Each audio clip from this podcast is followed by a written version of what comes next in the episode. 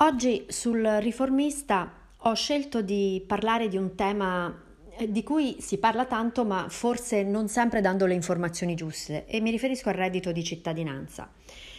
Infatti il 30 marzo di quest'anno, sembra passato molto più tempo a dire la verità, il famoso reddito di cittadinanza è entrato in vigore, annunciato come una misura miracolosa che eh, poco più di un anno fa, ai tempi eh, di un'altra manovra, quella del governo eh, Lega e 5 Stelle, ha consentito all'allora ministro dello sviluppo economico Luigi Di Maio di proclamare ufficialmente l'abolizione della povertà e di essere anche preso sul serio, perché fu preso sul serio in quel momento.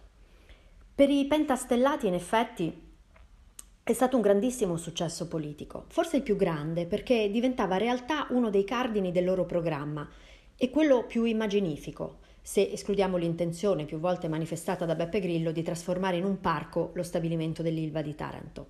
E il bello è che ci sta riuscendo.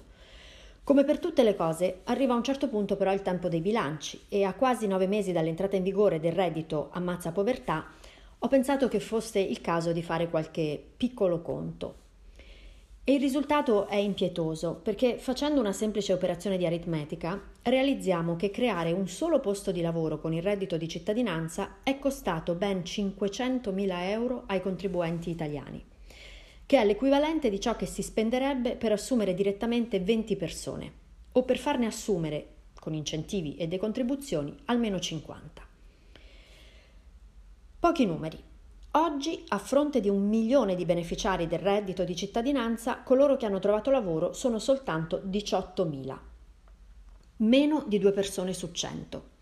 Si sono spesi 9 miliardi di euro per creare 18.000 nuovi posti di lavoro. E quindi, basta contare, questo fa mezzo milione di euro per ciascun posto di lavoro. Ma se con la cifra impiegata per trovare lavoro ad una persona si fossero pagati 20 stipendi da 25.000 euro l'anno, non sarebbe stato meglio? Se si fossero elargiti incentivi o decontribuzioni per l'assunzione di 50 persone, non sarebbe stato meglio? Se si fossero investite quelle risorse per insegnare un lavoro alle persone in difficoltà, alle persone che hanno bisogno di riqualificarsi professionalmente, non sarebbe stato meglio? Al netto delle ideologie e delle visioni utopiche, la realtà che questi numeri ci mostrano è molto cruda. Trovare lavoro con il reddito di cittadinanza resta più difficile che prendere un numero piano alla roulette.